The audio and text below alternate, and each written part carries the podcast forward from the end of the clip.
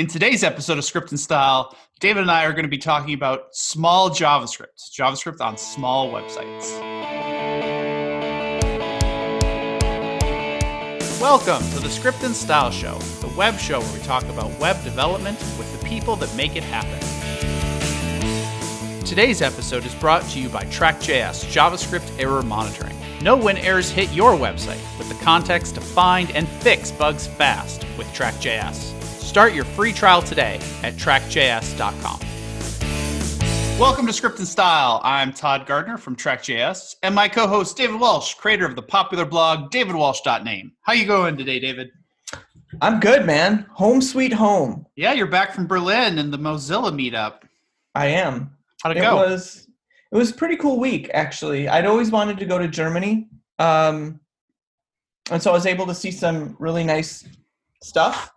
Um I was like the Reichstag building. I was able to see that, the Victory Tower. I saw a whole bunch of good stuff. Um on the last day I saw a whole bunch of bad stuff. Um but you know, we know going into visiting a concentration camp that that's what you're going to see, right? Um, so that was a tough day, but one of those days that you know you should.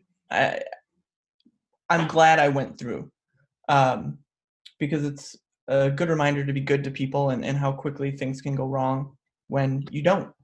Um, there were a lot of funny things I didn't know about Berlin. The first day I was totally shook because I went to Berlin's mall, which funny enough is called Bikini Berlin. Which, where the hell they get that name? Anyways, I went to the restroom and I didn't know this, but it's customary to tip when you use a public restroom in Germany. That I didn't know. Like it's one thing if you go to one of those like uh like bathrooms in the middle of the street, you know, you have to put coin in and like you go to the restroom, that's one thing. But at a mall, I wasn't expecting it. And the the woman who was there, who I guess does the bathroom cleaning and stuff, she was not happy with me at all. and I tried talking to her. I'm like, you know, using all of the eight German words I know to try and figure out what was going on. She was not happy with me. So I felt like an outlaw the first day in Berlin. You were I- I breaking the law. Well, it's not a- law per se. It's just customary. Um, so, anyways, I made sure I had fifty cents on me everywhere I went, in case in case there was some sort of issue. But no, it was, it was a really good trip. Um, I came back incredibly tired because I just never made the switch. But I can now say that I've been to Germany. It was nice. The people are interesting. The food's interesting. Um, but there's no place like home. Yeah. Yeah. Well, welcome back, sir. Welcome back. Thank you. Thank you. So let's move on to today's topic. Today we're going to talk about small JavaScript. So some patterns and ideas for and tips for how to build JavaScript for small sites that don't need a lot of JavaScript. Static sites, your blog, your your landing pages, your uh, marketing sites, your whatever you happen to be building that is, uh, you know, just a, a couple dozen pages or so. Um, well, you've been off gallivanting around the world. I've spent the last two weeks uh, rebuilding uh, trackjs.com. We just relaunched that uh, over the weekend.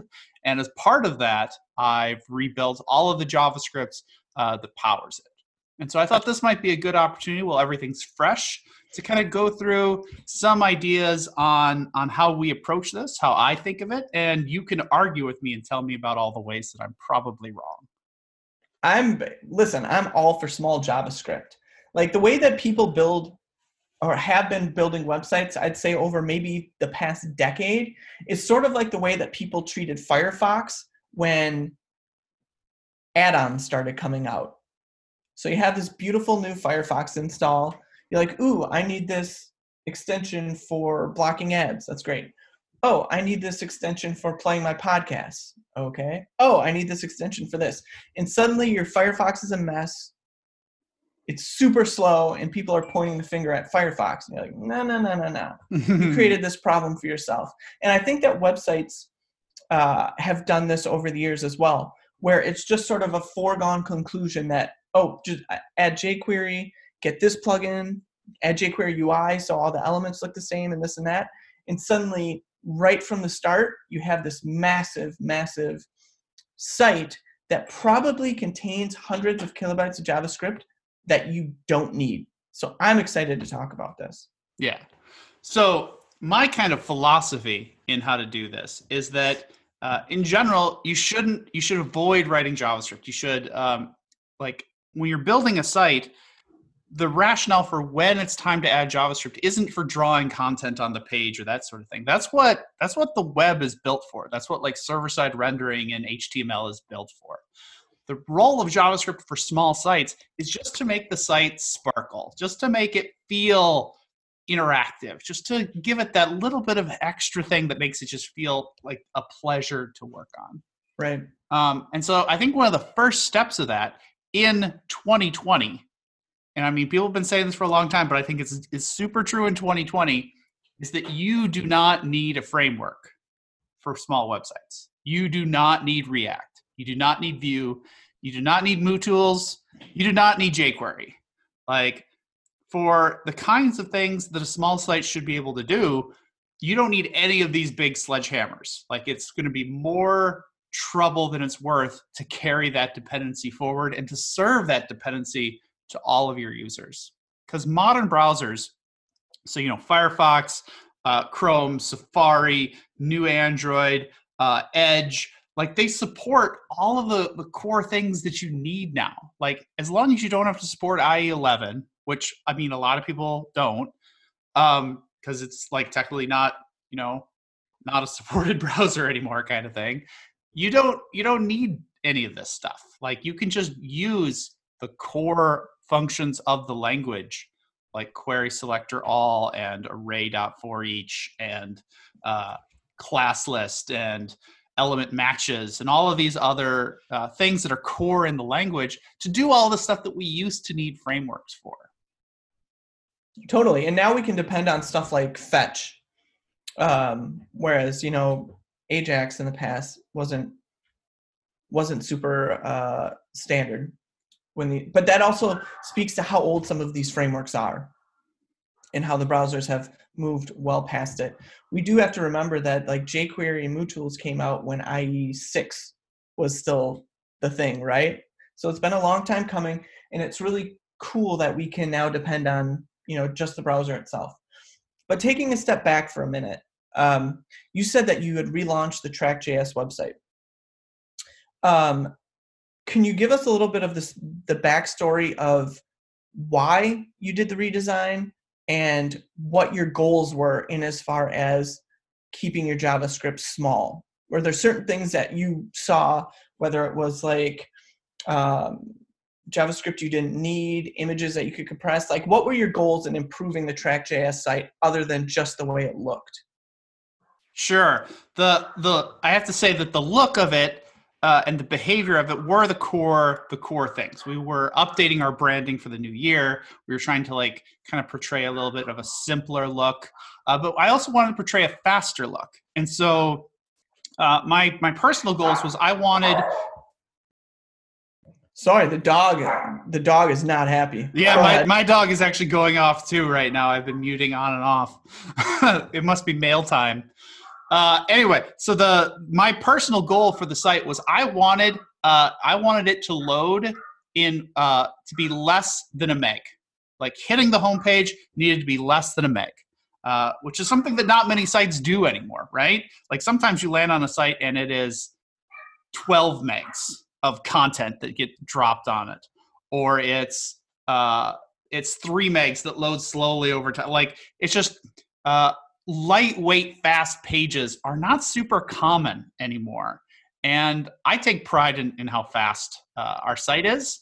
Uh, and so that was kind of a personal target of mine. And so, like, what can I do to make the site as fast as possible to load, but uh, running an error monitoring service, I also know how often the web fails, uh, especially when you go off to like request secondary resources. And so I wanted to depend on JavaScript as little as possible because if somebody has a failure and my scripts file doesn't come down, I don't want the site to be broken.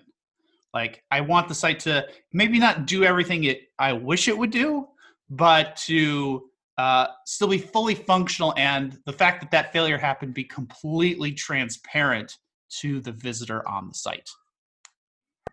I feel like it takes this is this is how grown up we are now, Todd. We both love JavaScript a ton, but we've come around full circle to trying to write as little of it as possible. Right. But I think that's I think that's good and it's healthy. We've seen the limitations of JavaScript and how unpredictable its asynchronous nature can be uh, when you throw it out onto the web of the real world. And so you want to take as few of those risks as possible. And so collectively, we're kind of hovering around this term known as progressive enhancement, Ooh. which is which is that the idea that your website should be fully functional kind of at its core and that you use javascript to enhance it from there that if if you turned off javascript the page should work and do something of value and then every script you layer onto it adds value but if any one of them break for some reason it doesn't destroy the entire page Right.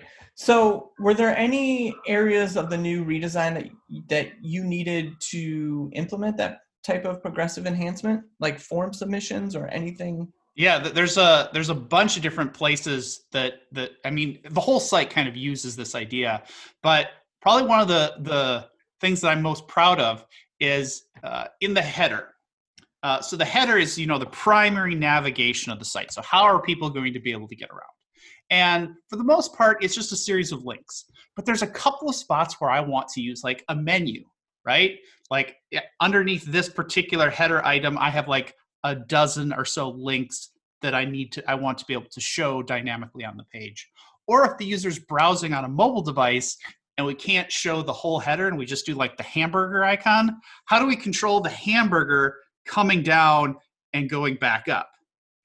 And a lot of people solve that with JavaScript, where you like add click events or add hover events. But you don't have to use JavaScript for that. There is an amazing like little CSS trick that you could you you can leverage turn uh, to do this all over with hidden inputs. So there's actually like a um, uh, a hidden checkbox behind it that we're feeding over. So when you click on a menu, you're actually clicking on a label for a checkbox. So you're checking a box and then you can apply CSS rules that are different if a label is checked or not checked. So when you check the checkbox, it the CSS draws a menu. When you uncheck the checkbox, the menu goes away. And so you can do the full controls of like a multi-level header and a mobile menu without any JavaScript at all, which is great because if your JavaScript fails, you don't want your main navigation menu to be broken. It's kind of like one of those core things of the site that really just need to work. Now, the progressive enhancement approach comes in because there's one little thing that this hidden input trick can't do, which is hover. So there's hmm. no real good way to like say that uh, I want to uh, expand this menu um, when this i want to expand a sibling element when another element is being hovered over uh, because that just doesn't transfer through from a label to an input to a, a child element. And so in order for that to work really well i needed to write a little bit of javascript to just say hey when this element is hovered go ahead and check the input underneath of it to power the css animation. And when the hover stops pull back out I feel like I'm I'm gonna demand a blog post about this. Oh, this you'll is... you, will you will get a blog post oh, about this. I, I, I like I like this a lot. I think this is a really fun trick. Excellent. And you know, I've seen uh, there's lots of examples of this.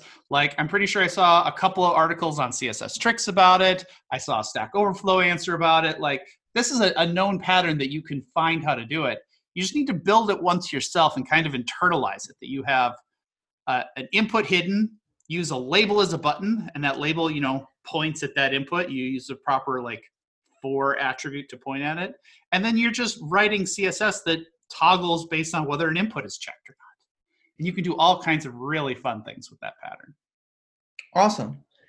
In your last design, did you have a big framework? Was this was this your liberation from from frameworks? It we still had jQuery on the site. uh, last time. And it was just for a handful of little things that had kind of crept in over the lifetime of the site. Uh, when we started the site, we didn't have jQuery, but like there's just a few things that we were kind of time pressured on, and so we brought in uh, jQuery three to like pull it off. Um, and I didn't like that. So so we're not doing any jQuery this time at all. We're not doing any frameworks at all. It's just straight plain old JavaScript. Excellent. So let's say, for example, there is some sort of error um, where the JavaScript doesn't load. Um, what are we seeing on the site? What's affected? So there's a couple of different things that pull in, right? Depending on on what we're doing. The core script. So we have one, you know, main script that does just about all of our customizations, um, and that can fail to load. So we run, obviously, we run Track.js monitoring on our site, and about once a day, we'll see a failure of an asset to load from somebody visiting the site. And it can be it can be anything. Usually it's an image that just doesn't come down for some reason.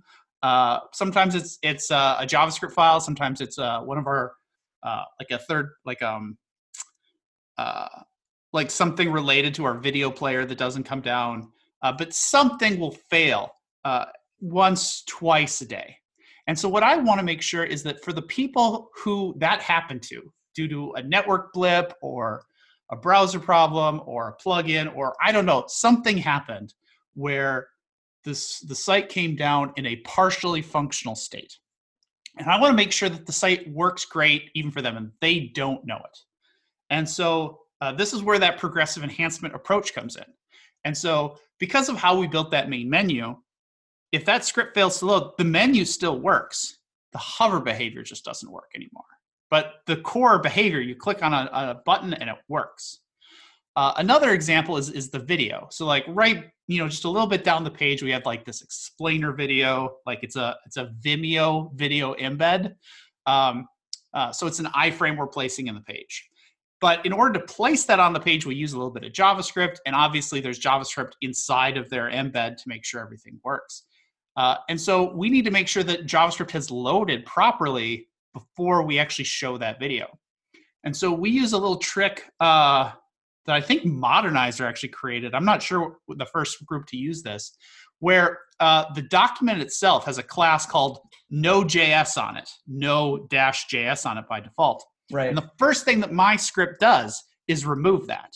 Right. And so we have a handful of rules uh, the, uh, of CSS rules that apply to the no.js class and the yes.js class so we can opt out or opt in different things. And so the whole video section only even loads if JavaScript is present. And if JavaScript has failed for whatever reason, well, the, you just don't see the video. You don't know that it failed. It's just that section of the UI I know requires JavaScript to work. And so it's just gone if, if, if it fails for some reason. And so the, the user doesn't know, the user doesn't see a broken piece of content uh, it doesn't reflect badly on me that I had this thing that didn't work. They just, you know, see a slightly less functional site than than than they would have otherwise. That's really cool, and that's something that I've used in the past as well.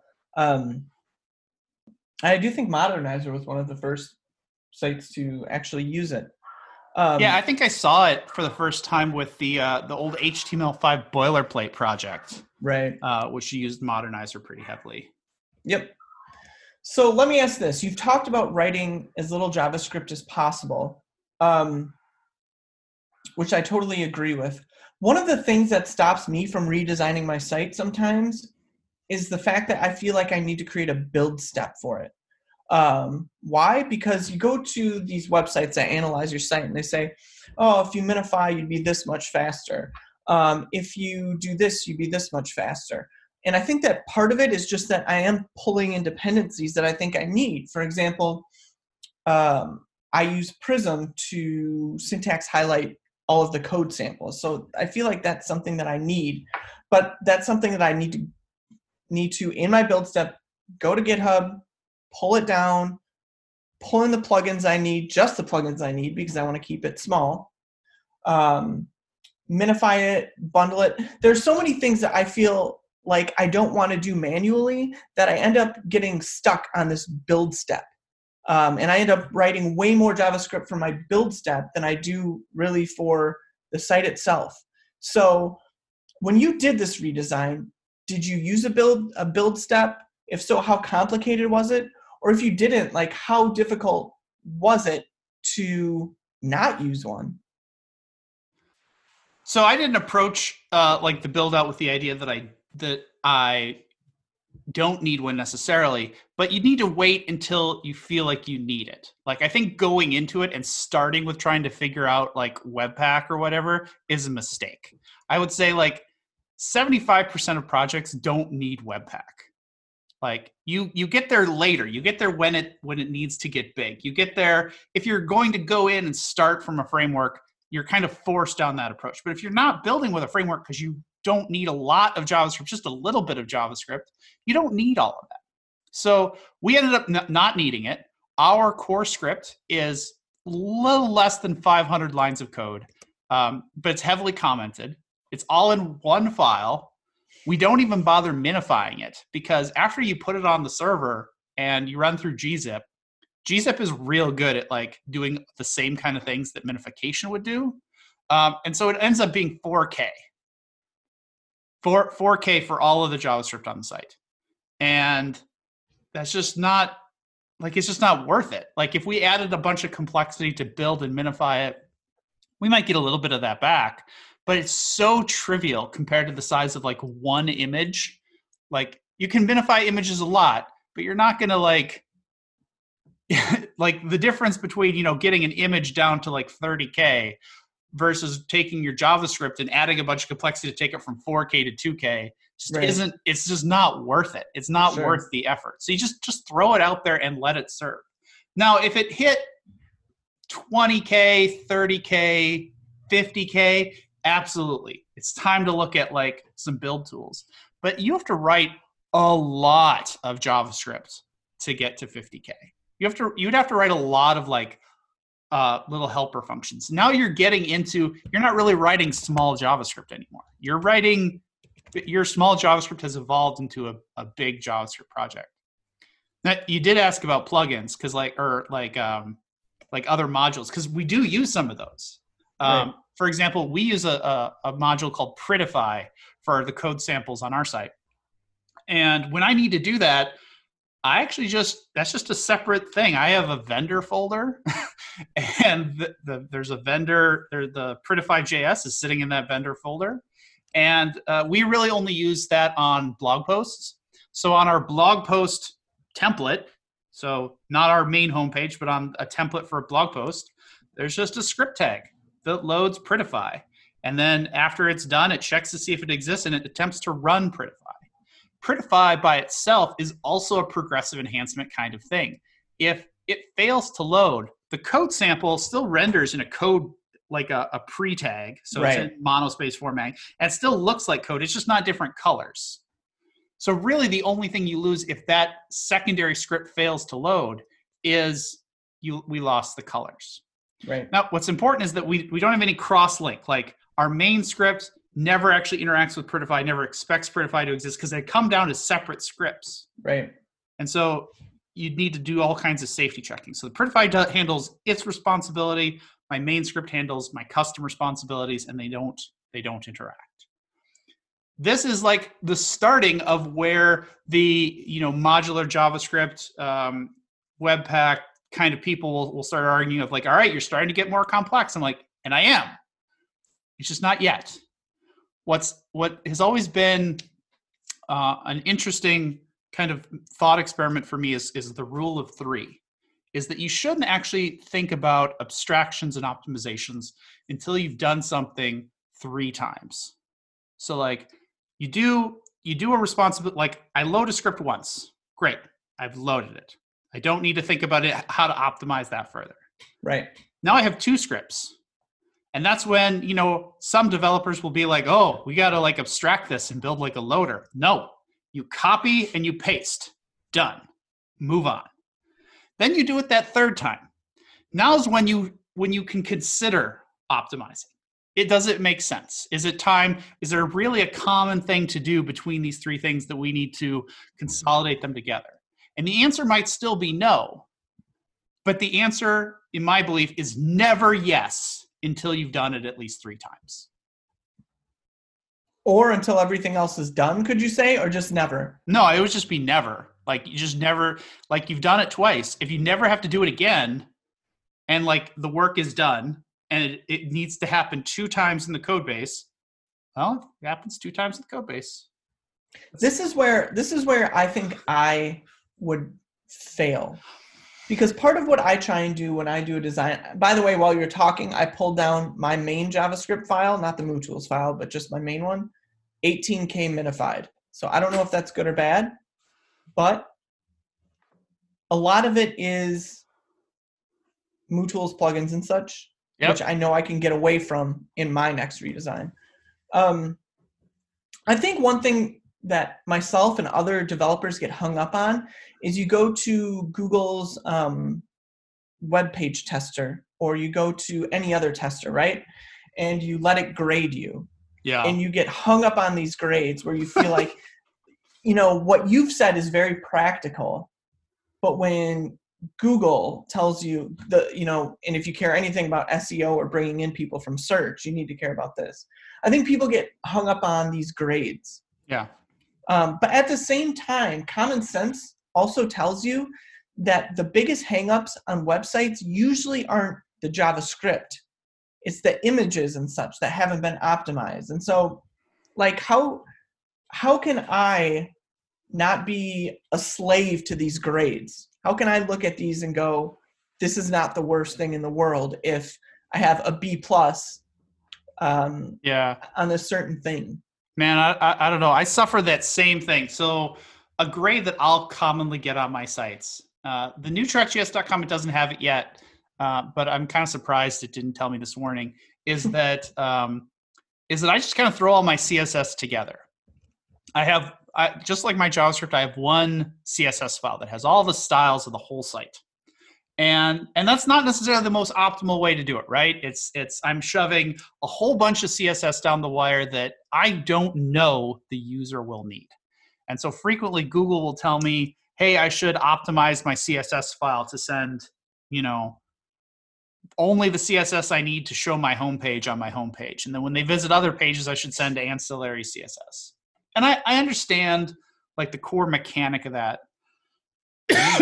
Of, so of do that. I, but I, I want to call bullshit on it though. Because uh, one of the things that makes web performance so difficult is that there are things that very much conflict with each other. So, for example, one thing that you're always told is you want to have as few CSS, I'm sorry, as few HTTP requests as possible. You know, whether it's images, JavaScript, yeah. etc., which is why we built loaders and yeah. And, that's and, less true now that we have HTTP two, though. Sure. Okay, that's fine. But still, I still feel like you need to minimize the number of requests, right? Yeah. So it's like, well, that's why I bundle all of my CSS into one file. Um, you know, it combines two requests. It's, you know, maybe 2K or 3K bigger than it would be if they were separated.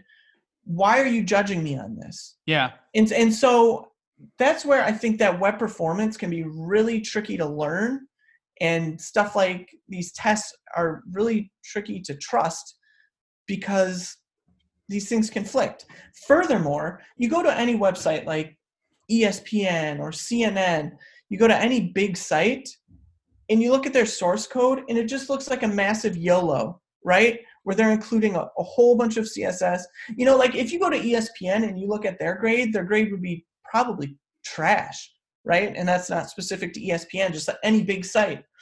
And so part of me gets deflated when I, let's say I'm successful at all of these things and I get a good grade but a site like that doesn't and they don't seem to care yeah you know what i mean yep my i can't my, i can't get over it yeah i think there's a bunch of other considerations that we need to take. So like right now my css file in total for the whole site is 10k after after gzipping so it's not that big. Now i could probably get it down to like two or three k if I only ship down what I need for for the main site or for the for the homepage. And so Google is is right in the way that like yeah I could save seven k of CSS, but I think there's like a perception thing. Is that so when somebody's clicking into my site from somebody else, there there's some that first hit i think there's some expectation that is is understandable that that first hit is a little bit slower not saying that the the web page is slow but like it routes through google and through like you know whatever google's tracking or duckduckgo's tracking or whatever from clicking on a site and so not all of it is blamed to you sometimes they'll blame the user will say oh well you know sometimes clicking on links is a little bit slower and so I want to ship all of it so that when they're navigating my page, like from from page to page, everything is super fast because I've already cached everything.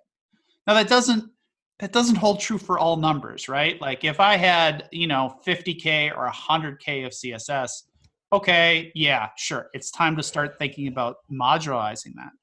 But just like job on what I was saying with JavaScript at at the levels of of of content that we're talking about, for small sites, the the optimization to try and figure out what css i need on what pages and like make sure that that's loaded just feels like an unnecessary optimization. I'd agree. I, so we've been talking about small sites right and you consider track.js a small site i guess i'd consider my blog a small site but a lot of people work on mediums, medium to large size sites, right? So what can we pull out of you know your redesign of a small site that we can also apply to a large site? You know what I'm saying? Like for example, you you have to know your content, right? So like yeah. if if you have stuff that requires jQuery, like you just I guess you just have to do it. Yeah. Um, if you're um, going to do, and you know you're going to do a bunch of like dynamic client side rendering, and you just know that going in, you, you might, you know, start with, you know, a jQuery or not a jQuery, a, uh, uh, a React or a Vue or whatever, because you know you're going to need to do some of that. Right. If it's, just, think, if it's, just, a couple elements here or there, you can just do that with vanilla JavaScript. But if you're going to do it a lot, if it's going to be like a repeatable pattern throughout your UI, uh, first challenge yourself and make sure you really need to do that because it doesn't matter what framework it's not as fast as the browser doing it itself. Um, but just make sure you really need that pattern and that that pattern adds something to the site and to the user experience. Cool i agree with that as well i think i think like one of the one of the things that we need to remember no matter what size site we're creating is that we can trust the browsers now. We can trust the browsers to have JavaScript and, and HTML and CSS features that we that we actually need, and that you know we shouldn't be jumping into a into a framework immediately. So with the JavaScript that you wrote, and especially moving forward and maintaining it and making sure that you don't break all of the progressive enhancements um, that you've implemented how how did you end up and how do you continue to avoid writing spaghetti code? Like what what are some of the risks i guess in what you've written um, or tricks i guess i should say to keep things easy moving forward? Yeah so like just writing low level javascript you end up writing a lot of goo like low just like there's just more lines of code that end up getting written to accomplish tasks. Like a lot of the things that the libraries and frameworks do for you is give you like these obfuscations um, behind like common tasks like creating elements and placing elements and finding things and looping over things.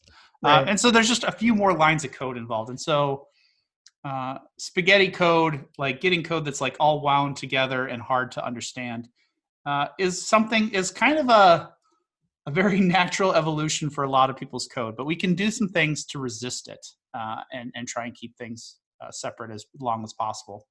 Uh, you can actually check a look, take a look at all of the things that I did by actually just looking at our script file. Uh, so if you want to go out to track.js.com and just look at my main JS script, uh, you can see it exactly like comments and all. It's not minified. You can just read it and see like, oh, this is what Todd did, uh, and you know, judge me for it if you'd like. But this is how people learn JavaScript before GitHub. You know, you read you read code from websites you liked and said, "Oh, that's that's kind of neat. How did they do that?" And you just looked at it. Right. Um, so one of the things that that I like to do is I like to create a utility object. So I usually just call it util, and it's just like this this placeholder object where I take functions that do something interesting, that have one of those niceties that maybe I would have liked from a framework, and I tend to need it a bunch, and I'll create it myself. And I won't necessarily do it in the most compatible, like I won't cop lift code from jQuery or Lodash or anything like that, but I'll I'll do something similar for what I specifically need. So, for example, one of the things that I often need is I need to get the contents of the query string from the URL. I want to basically get all the stuff that's in the query string, and I want to create a JavaScript object that looks like that query string, where I have all the keys and all the values, and everything has been decoded appropriately, so that I could do stuff with it. I could see what happened. I could see, you know, what's in there.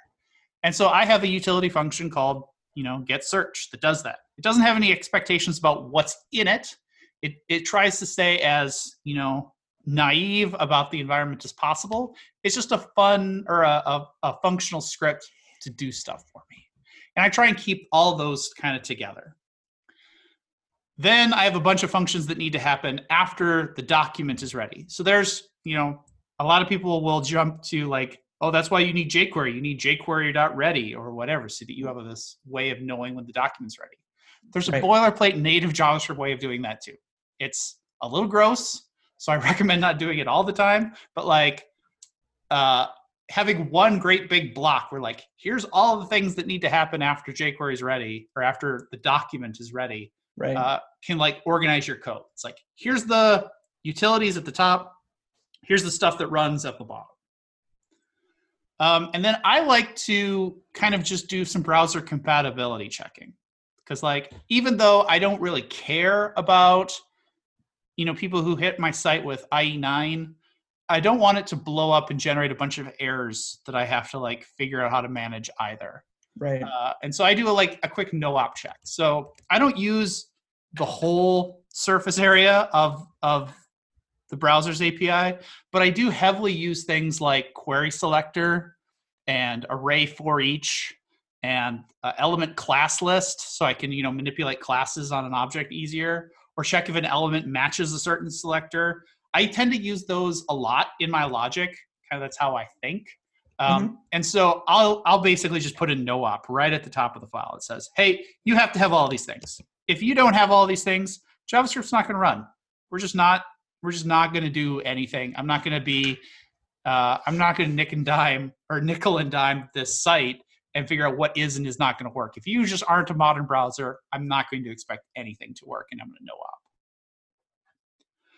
So then I get into more what I think of as modular JavaScript for a small site, which is just a bunch of IIFE enclosures for each responsibility. So that IIFE enclosure is, you know, an immediately ex- immediately invoked functional expression. It's those functions with curly braces around them that invoke themselves immediately. Yep. And I just list off every kind of responsibility that I have in the site in its own IIFE with like a name so that if it throws an error, I get like a nice stack trace that says, hey, your single menu function blew up in this sort of way.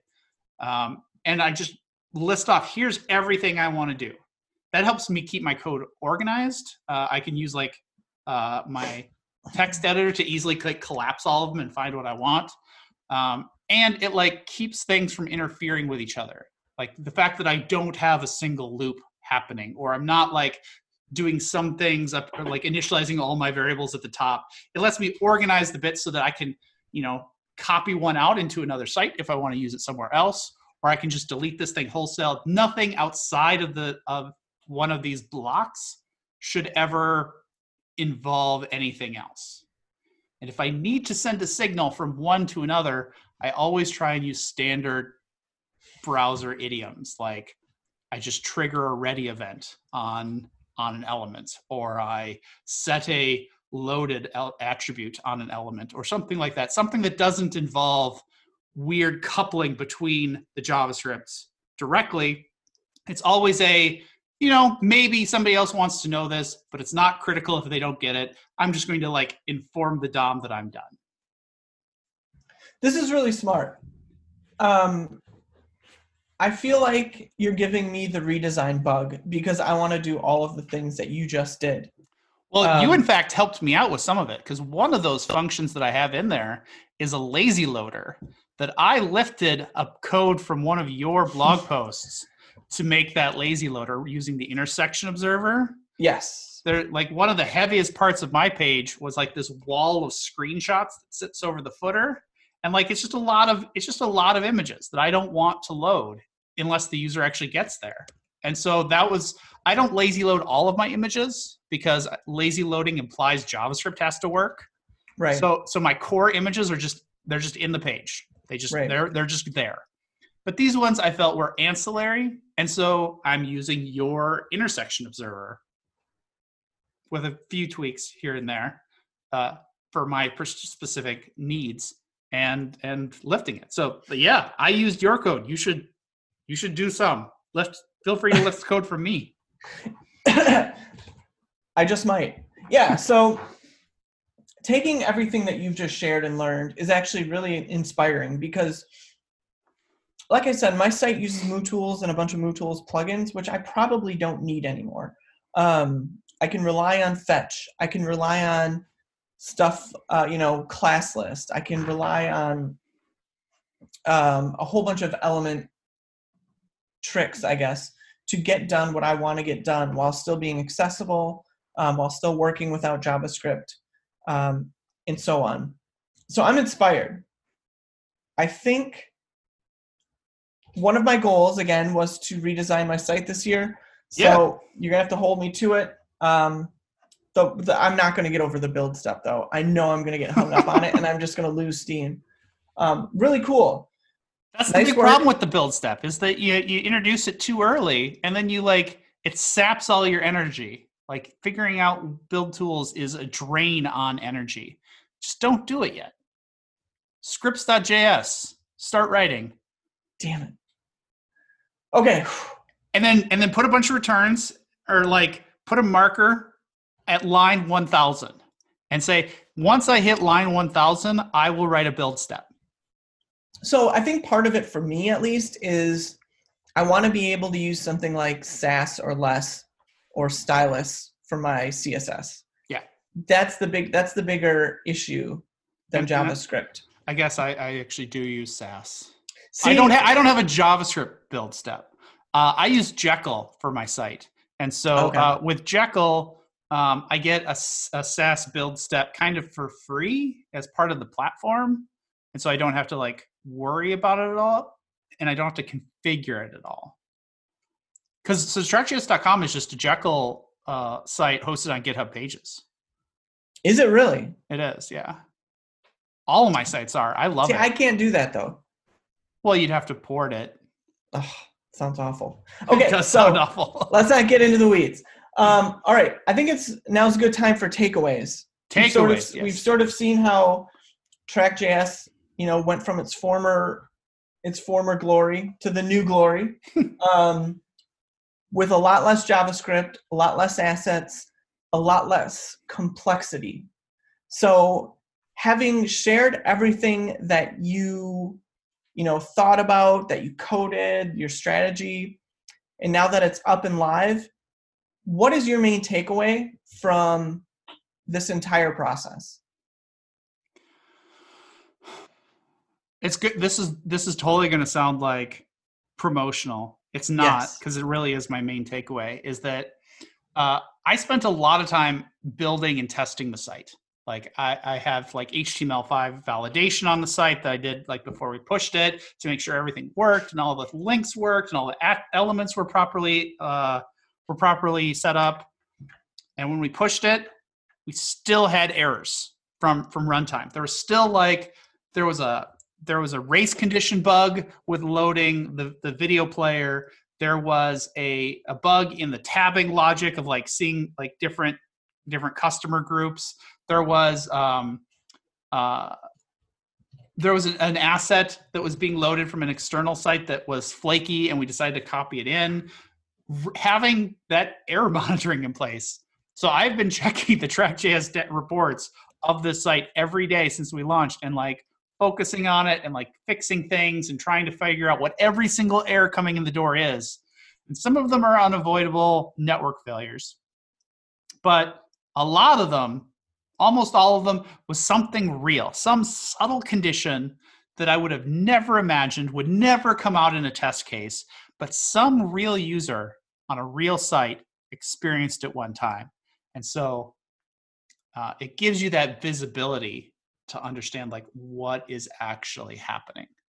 Um, we also kind of figured out some tricks for the Track.js platform as well. We figured out a couple of like cool little ignore patterns to basically hide errors from browser extensions that I think is really interesting. We're going to try and fold that uh, as a helper into the main product line.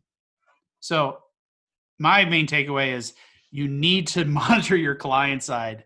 You need to monitor that site in production to see what is going on and all of the different ways you fucked up.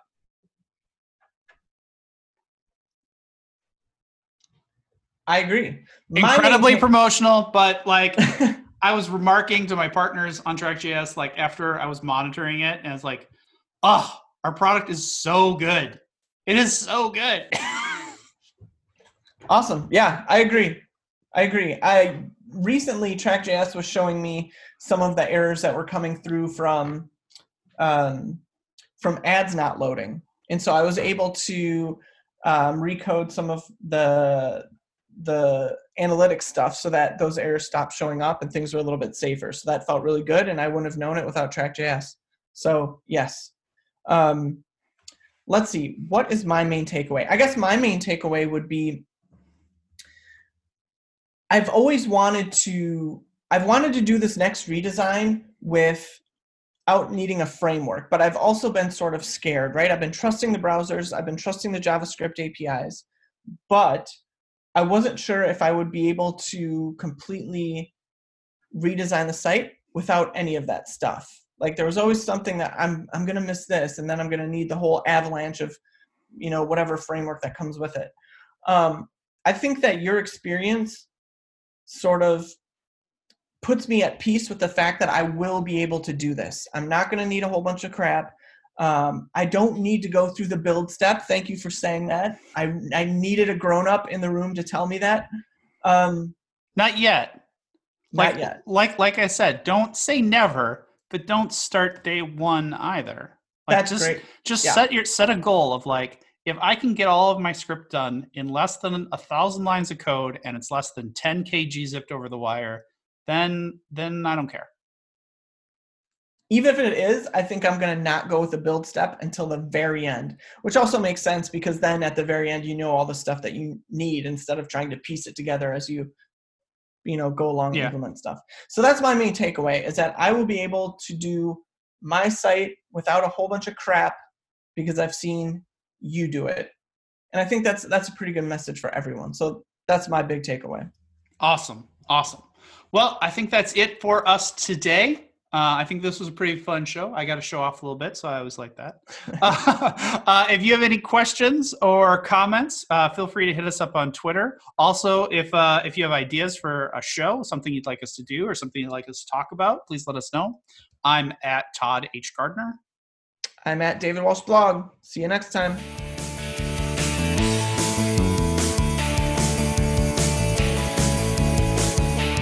The Script and Style Show is recorded and produced by David Walsh and Todd Gardner.